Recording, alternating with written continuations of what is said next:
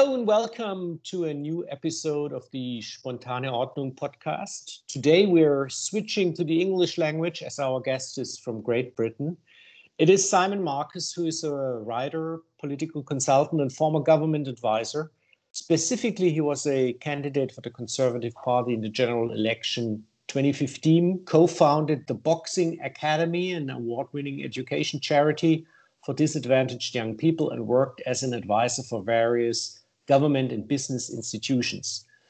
In August 2020, Simon published an article in the UK magazine Spiked with the headline Has the post COVID future already been decided? It was republished in uh, the German blog Achse des Guten. For this article, Simon has researched the World Economic Forum and it, it is and its so-called Great Reset strategy. Welcome, Simon Marcus. Good morning, and thank you very much for having me on your show. thank you for participating. And so let us get right into this topic. The World Economic Forum propagates on its website the so called Great Reset. Can you give us some background on what the World Economic Forum means by this term and why we should pay attention to it? Well, in fact, I, I, would suggest anyone listening to this podcast should go to the website themselves because it is fascinating. And when I first clicked onto the link, um, what I was confronted with was this extraordinary vision of the apocalypse, if you like, on their website um, to set the background to their message.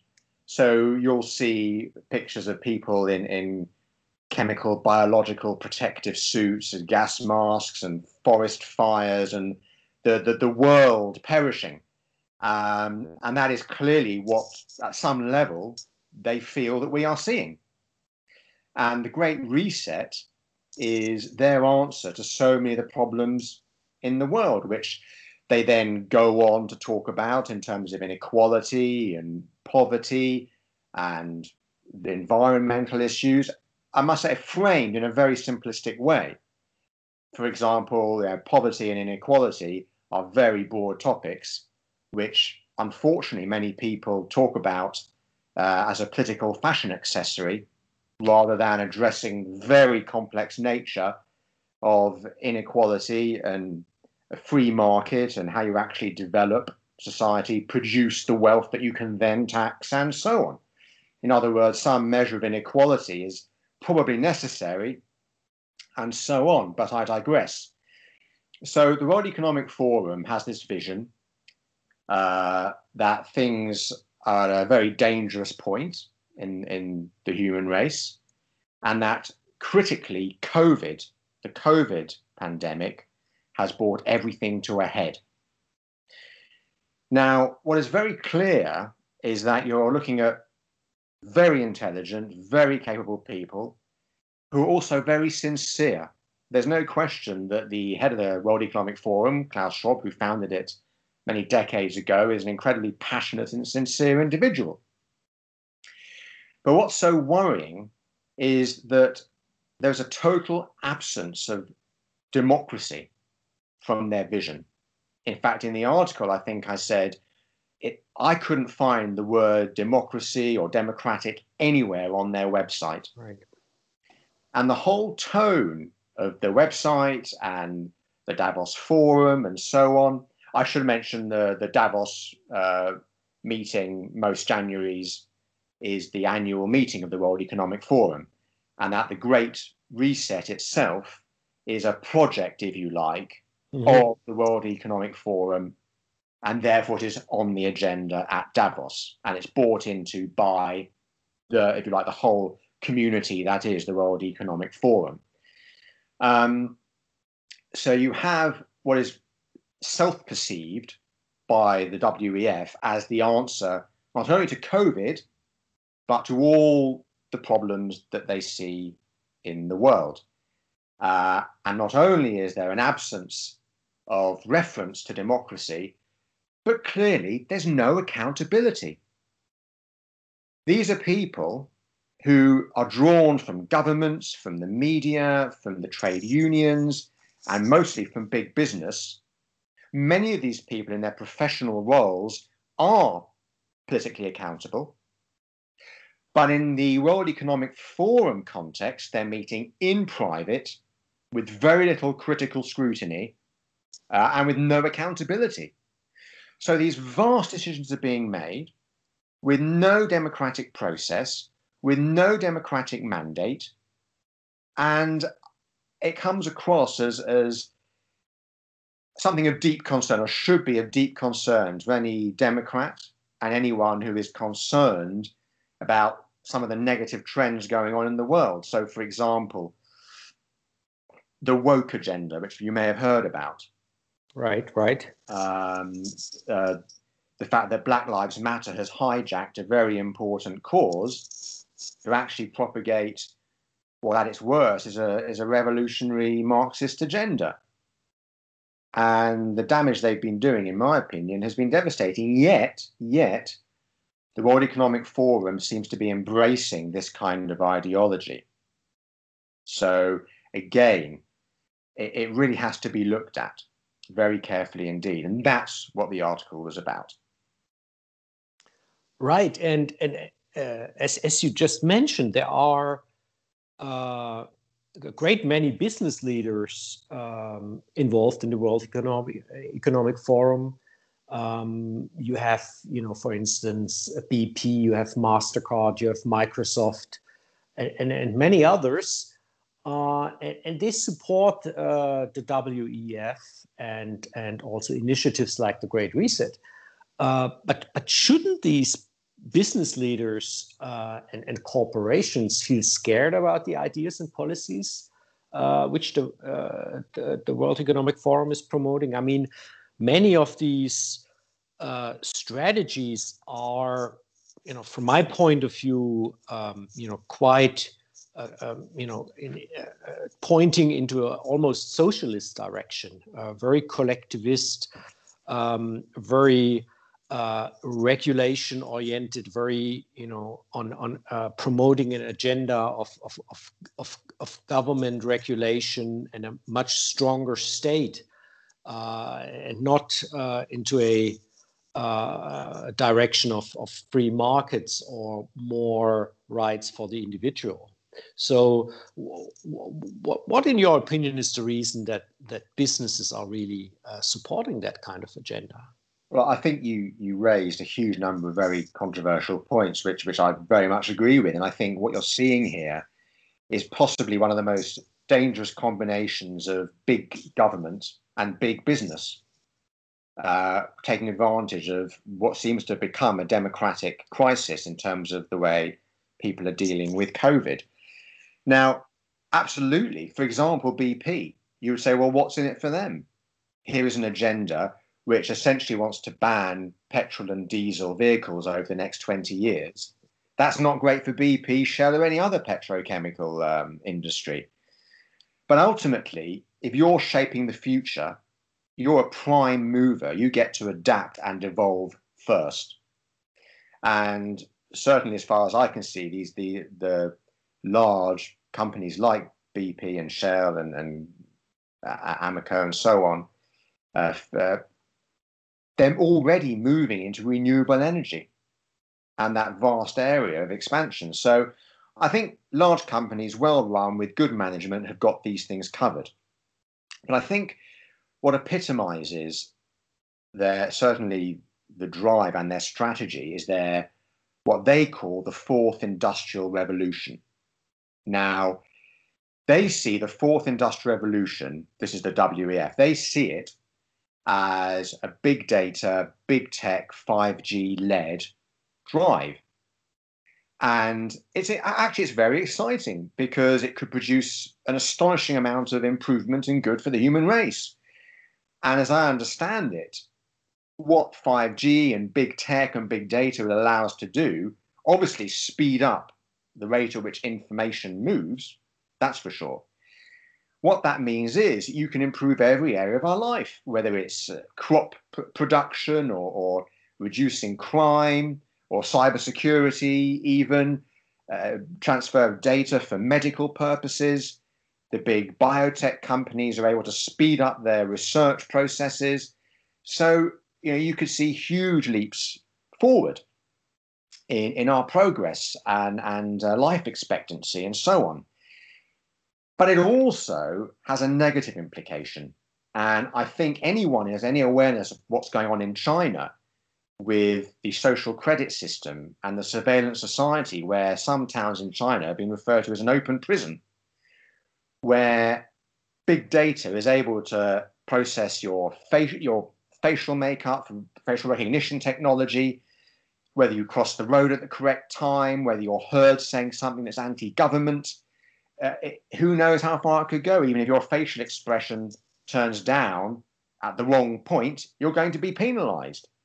And this social credit uh, system is well underway in China. And many feel that with the COVID uh, pandemic, this has been become an opportunity for organizations, perhaps like the WEF, to push an agenda where there is more social control, there is more surveillance. They themselves, the Great Reset talks about health passports.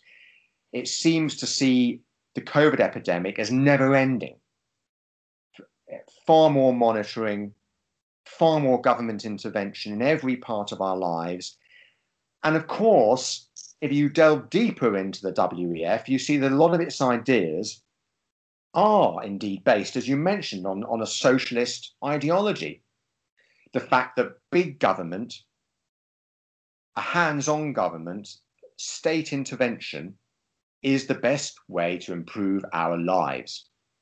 Even though, looking through history, you can see almost any attempt to do that has been a disaster in proportion to the distance it went in trying to achieve it. In other words, where you've had societies where there's total state control, you have disaster uh, and mass murder on, on a vast scale, where you have societies where they've gone only a very small distance down that road, an enlightened, if you like, socialism, a democratic socialism. You've had reasonably successful societies, yes, but economic growth has been a huge issue. And I think the free market has suffered. And arguably, we're at a crossroads. We've had this extraordinary experiment in democracy for the last 50 to 100 years, which has seen an explosion in growth, uh, technological development, industrial development, you know, doubling of, of the human lifespan in some regions still. In, in the UK and Northwest Europe, that lifespan doubled mostly in the last century because we were ahead of the game. And we're at a juncture now where ultimately, to use a crass term, left wing ideology, which sees you know, coercion, collectivism, state control, state interference, the state knows best, we're seeing its resurgence. It's making a comeback and it's stifling democracy. And we may be at a juncture where, despite its dangers, despite its proven failures, it's being used to crush dissent through ideas like uh, the Black Lives Matter movement, which is hijacking an important point, but using it to stifle free speech. We've seen what's happening in the campuses in America, in the UK. We've seen the aggression of the public, the political debate in the UK, increasingly so in Europe, more so than anywhere in America the left shouting down voices of dissent. We saw it in Brexit in the UK as well. That was very much a tipping point. That was very much a demarcation of, if you like, the, the, the lines of battle. Um, and I think that's where we stand. And the World Economic Forum seems to be using what I would consider to be relatively bad political ideas, which stifle free speech. They're being used as a political fashion to push an agenda. And if you like, a more tried and tested approach, a free market of expression, a free market of the, the economy, a free market of ideas is being forced out. And this has been talked about for decades. You know, the, the closing of the American mind was a great book written in the 70s. People like um, Thomas Sowell, The Vision of the Anointed, talks about this new breed of people who seem to thrive on self-congratulation and who's only who seem to operate through a, a morality of intent rather than a morality of consequence. In other words, they're do-gooders. And we have an old expression in, in, in Britain, the road to hell is paved with good intentions. Yes. we, have, we have the same the, in German too. so. Oh, good. And if you look at the, the uh, so-called sincerity of people like Karl Marx and his disciples going down the ages, Lenin, Stalin, and so on, I'm sure they were very sincere as well. But look what happened. So I think it's critical at this point to look back and see what has worked. And it's the more beneficial strands of the Enlightenment, it's critical reasoning, it's accountable democracy, it's taking responsibility for your actions, it's you know all the things that brought us to, to I think the highest point of Western civilization. And there is much that seeks, for whatever reason, misguidedly, sincerely, but irrespective, wrongly, to want to destroy much of that. Yeah, I'm, I'm just wondering, you know, it's, uh, and, and it, as you said, you know, people, a person like uh, Klaus Schwab, uh, is, is, a very smart guy and uh, he's also very sincere. And if you go to the uh, aforementioned website, The Great Reset, uh, it, it's it's a very, you know their communication is very open about it, uh, almost shockingly open for, yeah. for, for, me. Uh, and I'm I'm just wondering, you know, you have you have very smart people with you know you know being in that kind kind of business for for many decades, uh, very sincere. Why has the mindset of those people, you know, given our historical, our common historical experience with, you know, socialist governments in, you know, in the, in the East, Eastern Bloc, why has, uh, why has their mind so much changed over the last years and now, you know, now favoring ideas that, you know, we would clearly uh, see as, as, as, as being part of an, a more socialist, collectivist ideology? It, it, that, it's such a fascinating question, and perhaps above all, because it's all about the human condition and human nature. Why do we go through historical periods where the wealthy, the powerful seem to disdain and despise the working class? Then why do we move into a period where there seems to be more compassion, more understanding, more social unity? And you know, forgive what I think is about to be a very long-winded answer. Um, but for me, I think perhaps the best place to start in the UK, you can correct me if this is not the case in, in Europe. But in the UK, a huge amount of social development began in the 1920s and 30s. Why? Well, because the sons of the middle class and the aristocracy were in the trenches in the First World War with the working men. And yes, there was class conflict after the war, and yes, socialism really began to get traction. Um, and they and why? Because people had been treated so badly uh, in the previous 100 years, but but there remained some social contract, some understanding between the rich and the privileged and the poor.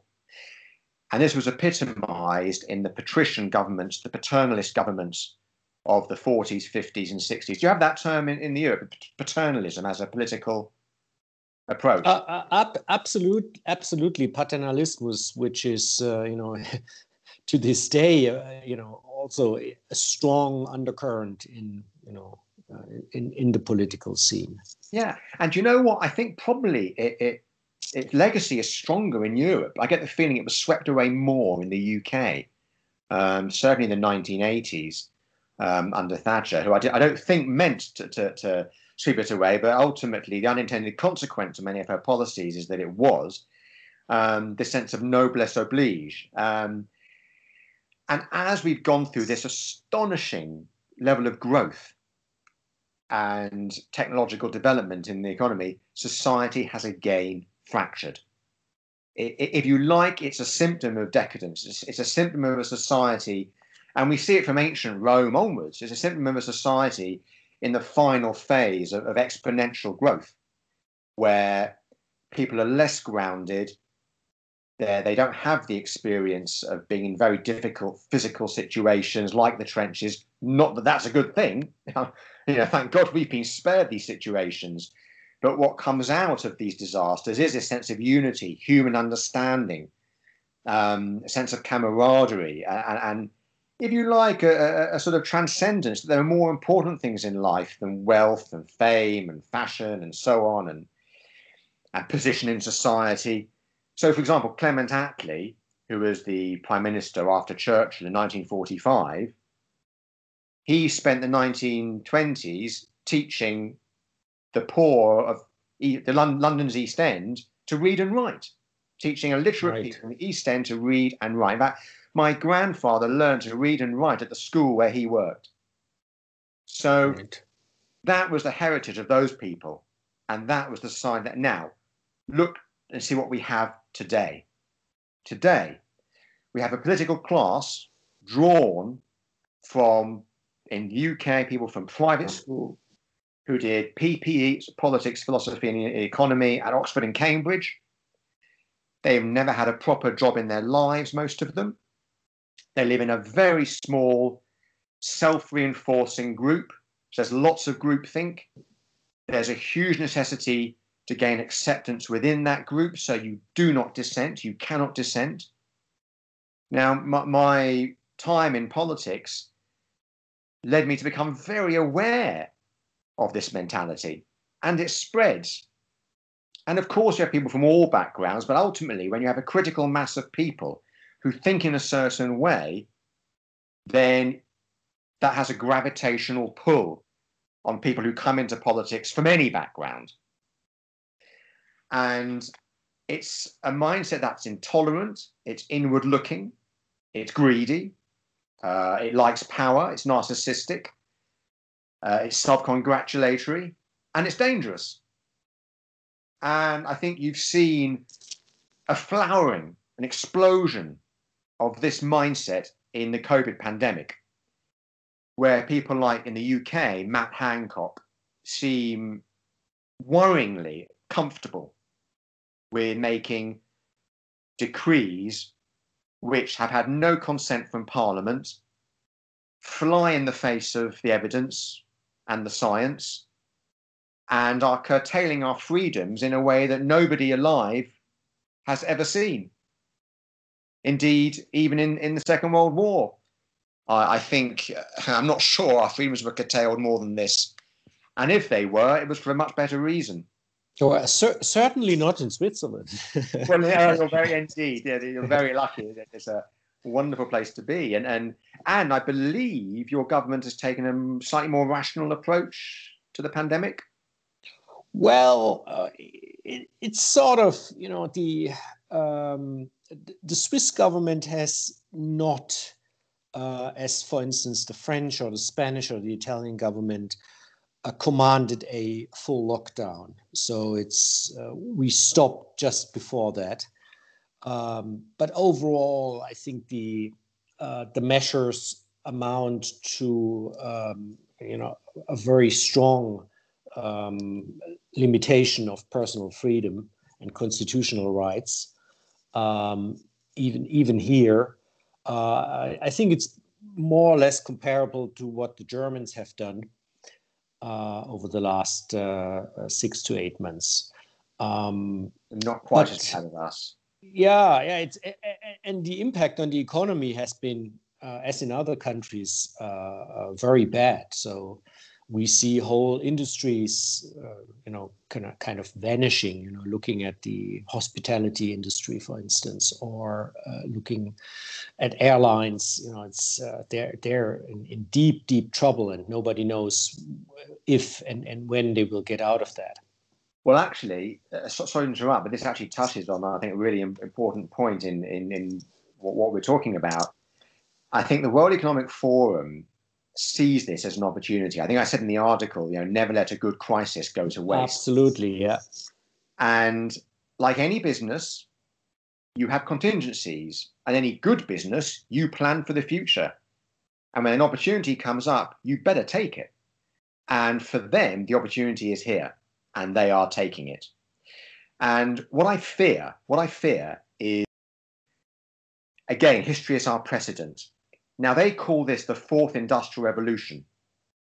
And if you go back to the industrial revolution of the 1800s, steam and factories and coal and rolling iron, sheet iron, and so on. What we saw in that industrial revolution, I, I think that would be the third industrial revolution, were a series of acts in the UK Parliament called the Enclosure Acts. Are you familiar with them? Uh, not, not really. Well, the, this is this is important because Parliament was wasn't as democratic as it is now. Uh, although I say that in inverted commas because it's not democratic at all right now. But either way, the Enclosure Acts were about closing down, confiscating the common land, where the poorest people, tenant farmers and so on, would have livestock and grow right. small subsistence crops. Parliament effectively confiscated them and they forced them into the factories. And in many ways, it was a social crime, um, which had vast consequences in terms of disease and destruction of people's lives. You obviously you know what happened in this country in the Industrial Revolution. Yes, we, we went forward, but there was a huge price to pay. So what what what I fear is that with this fourth industrial revolution, we might be seeing something analogous to the enclosure acts of the last industrial revolution. Now, what I mean by that is that big data, big tech is certainly profiting and becoming more influential in this situation. We've seen the, the tech stocks in, in the USA go through the roof. Well, why? They are building the railway tracks of the fourth industrial revolution. And what we're seeing is what the COVID pandemic is doing is forcing us, with a lot of push from the tech and big data industry is forcing us into a contactless society. This is the analogy I'm trying to make. The public space is being confiscated and closed down by government, by big government and big business, right before our eyes. And they're doing it sincerely uh, with some pretty faulty science, in my opinion. But that's what's happening.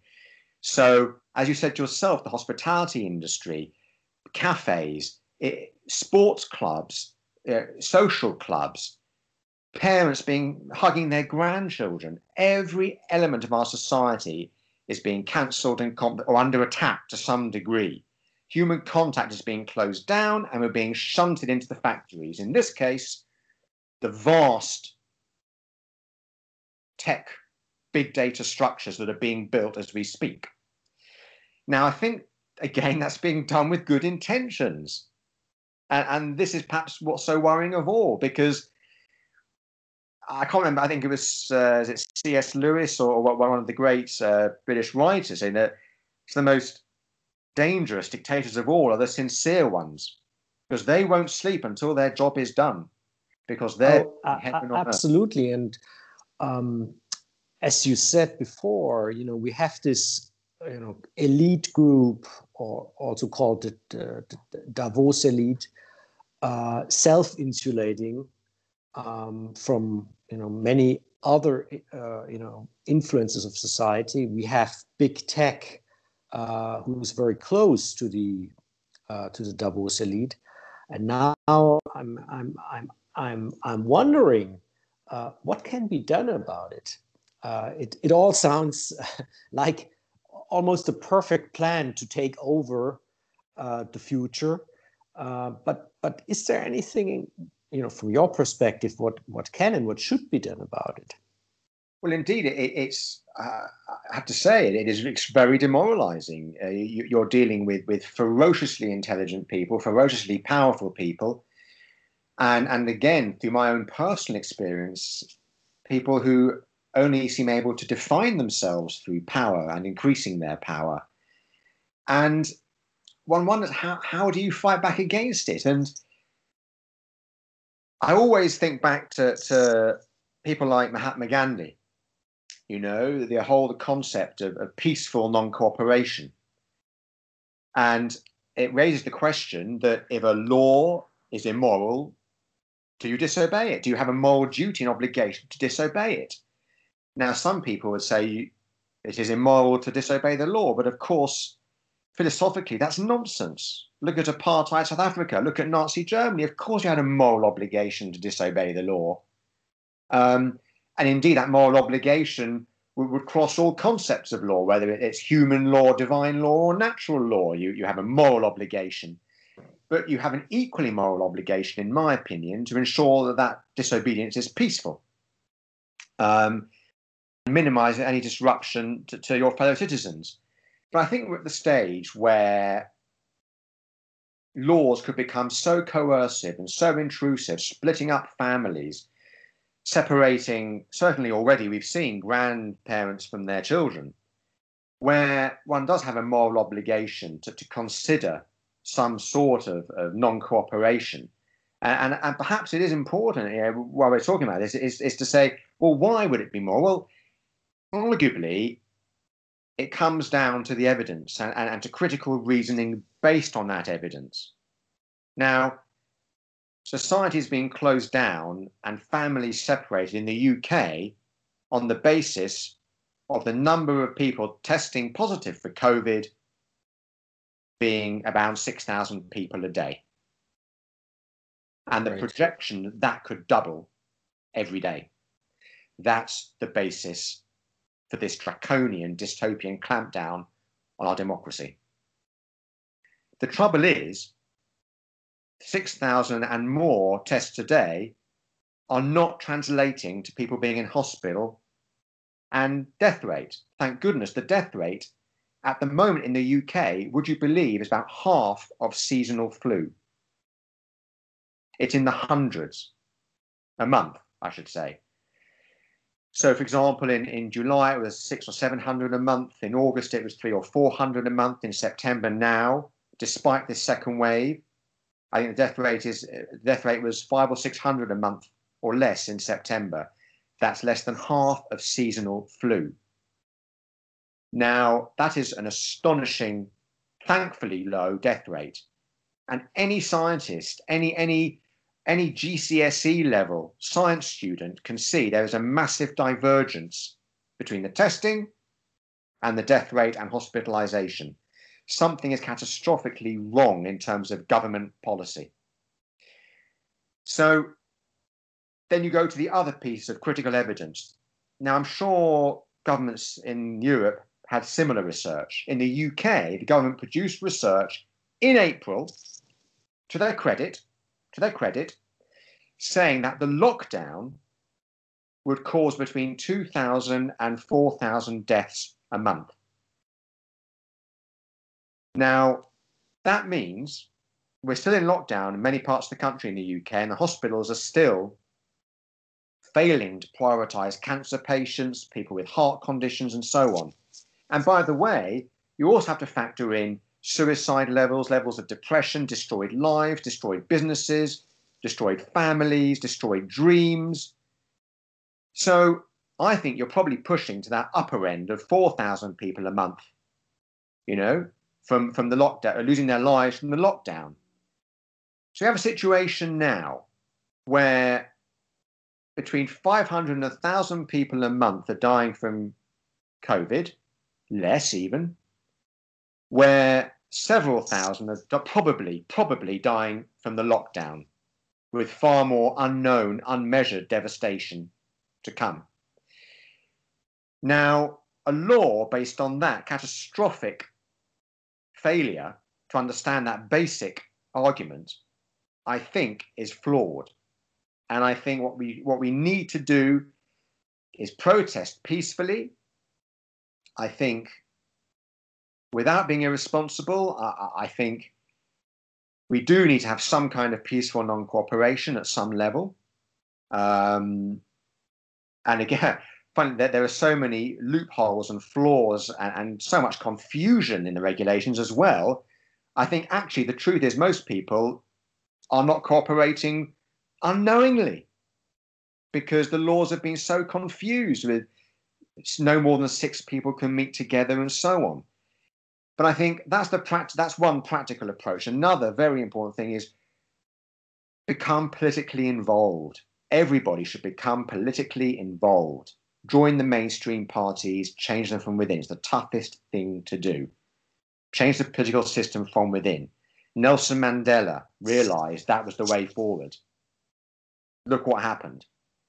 You know, so if we stand on the shoulders of giants and we see what great people have done in the past and we try to emulate them, educate ourselves, join the political system, but we must have at the core of, of our minds and our hearts a sense of respect, a sense of morality, critical reasoning, responsibility. We accept if our we are we accept when we are wrong.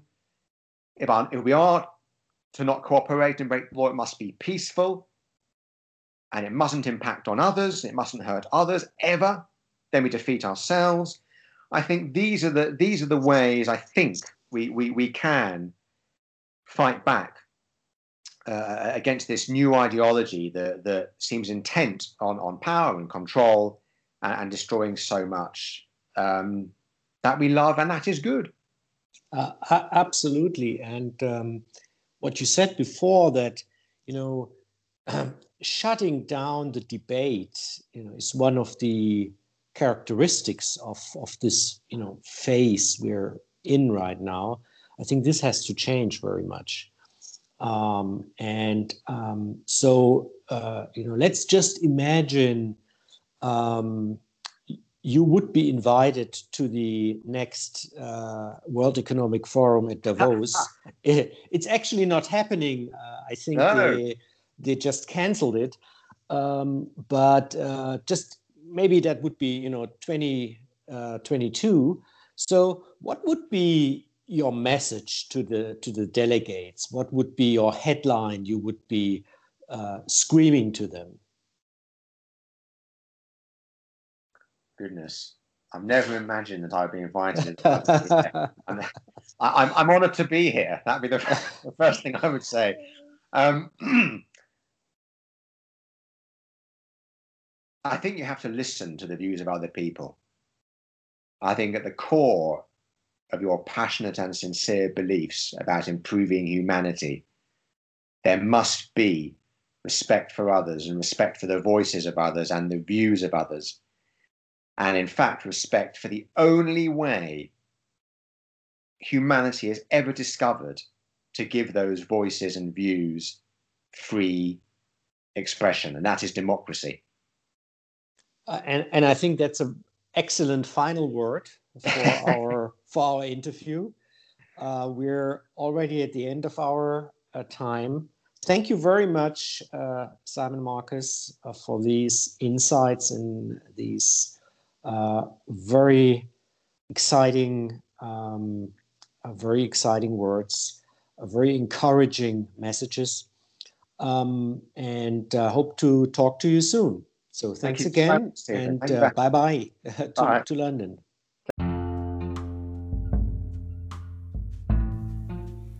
So, das war's für heute.